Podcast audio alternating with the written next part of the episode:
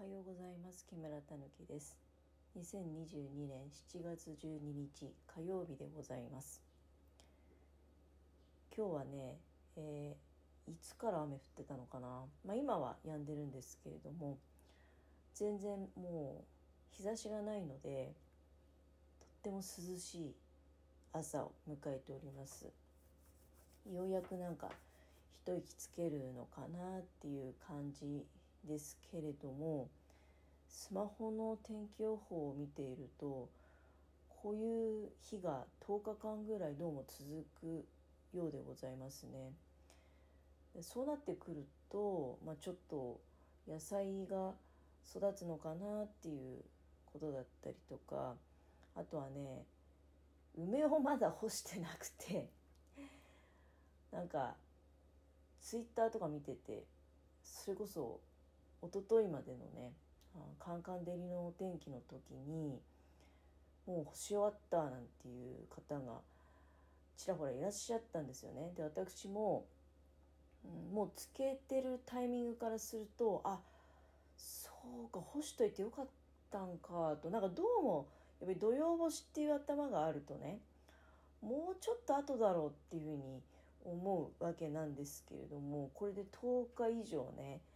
雨のマークが続いているとなるとあれなんか干すタイミング失ってしまうんじゃないかっていうちょっとね怖いなって。まあでもまあでも8月の頭ぐらいまでにはね、うんまあ、またあの暑かった日々が戻ってきてで梅も干せると思うんだけどねもうあの3日3晩ってよく言うけどね当然夜なんていうのは ちょっと危険が多すぎますのでもうそのままこう野ざらしに置いておくっていうのはね何かねあのいたずらされても 困りますし、えー、山の中とかだったらね心置きなく干しておくことがあできるんでしょうけれども。うんだからねあの梅はまあ本当に午前中ぐらいしかね干さないんですよ。逆に干しすぎてほら日差しが強すぎて干しすぎてねカラッカラになっちゃうとこれはこれでね良くないんですよ。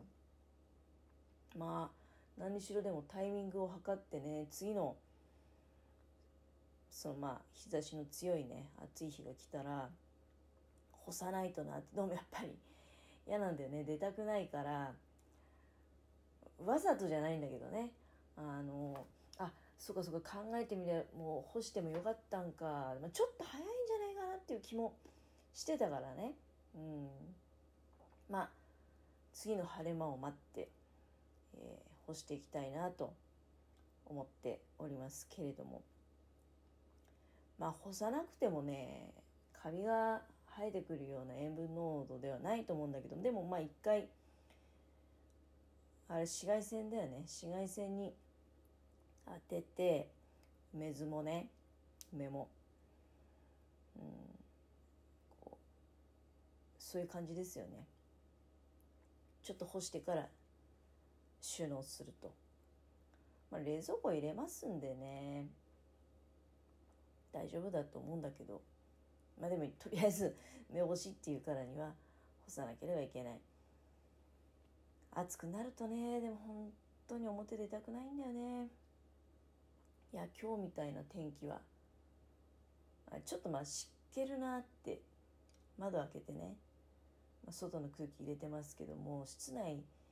湿気っちゃうだろうなっていうのはありますけれどもまあでもやっぱり気温が30度いかないって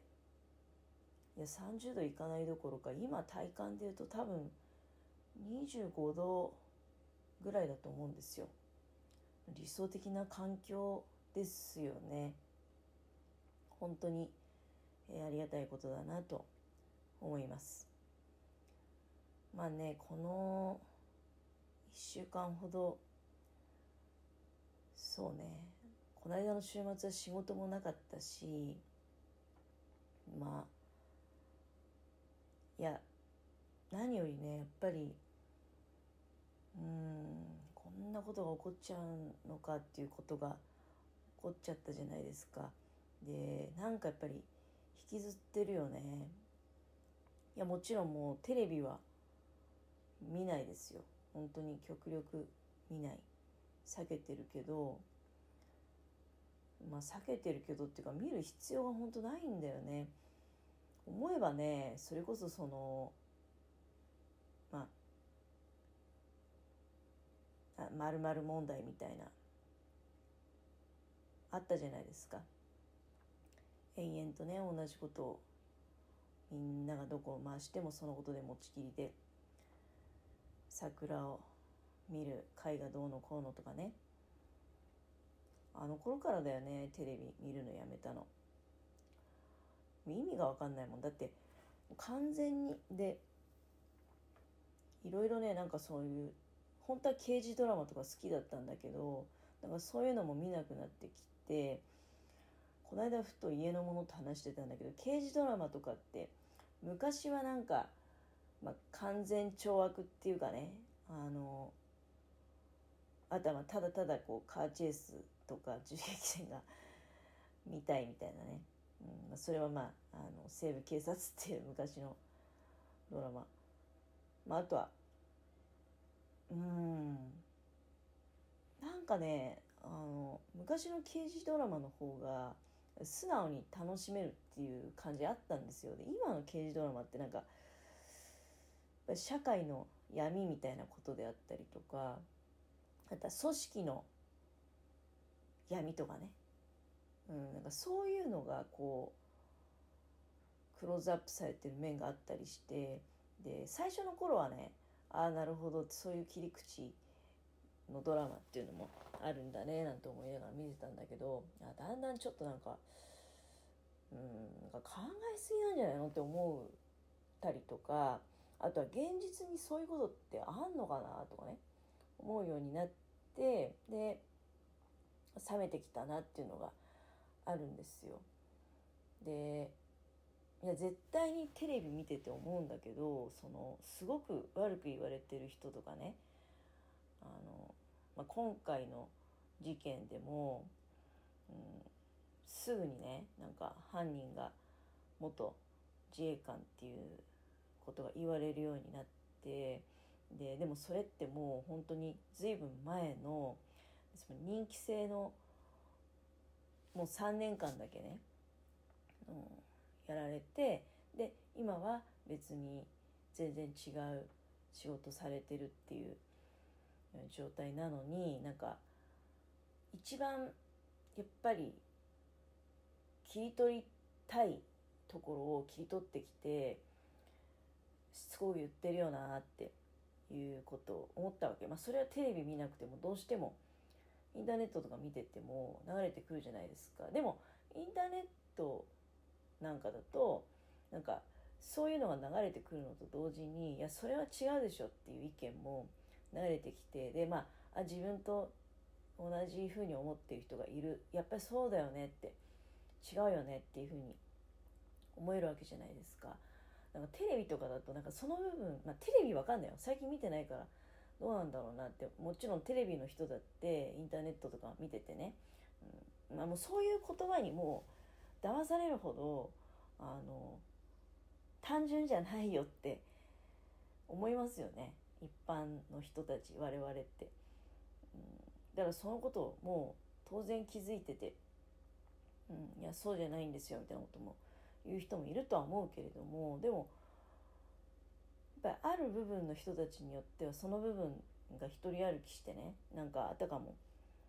その部分はなんかすごくこう敵対しなければいけないものみたいな風にねあなっちゃうのかなっていうのを思うと本当に嫌だなってやっぱり思いますね。まあ確かにその一番面白い部分面白いっていう言い方変だけどあこの部分を切り抜いて大きく言うとなんかすごくうんやっぱり私はあなんか貶めたいなんかこう理由があるんだろうなって思いましたよね。私だっていろいろあるわけじゃないですか。まああのいやそそこの部分を取って元なんちゃらとか名乗らないでくれるってね現役の人からそういうふうに思われるわけじゃないですか。それだって。まあ私の場合は元何でもないからあのそういうことを言う機会もないけれどもまあでもそうだよね。経歴の期間とかうんその経歴先のあの例えば大きさ規模とかによっては、まあ、それをこう売りにして新たな飯の種につないでいくっていう人もたくさんいらっしゃるわけではありますよね。うん、もっとまるの YouTuber とかあるわけじゃないですか。でそういう人って実際どのぐらいその元まるの期間ってどのぐらいなのってもちろんその人に与えた影響っていうのはすごく大きいと思うけれどもその人のね人生に占める割合それがほんの数年のことであったとはいえすごく大きいと思うけど。でも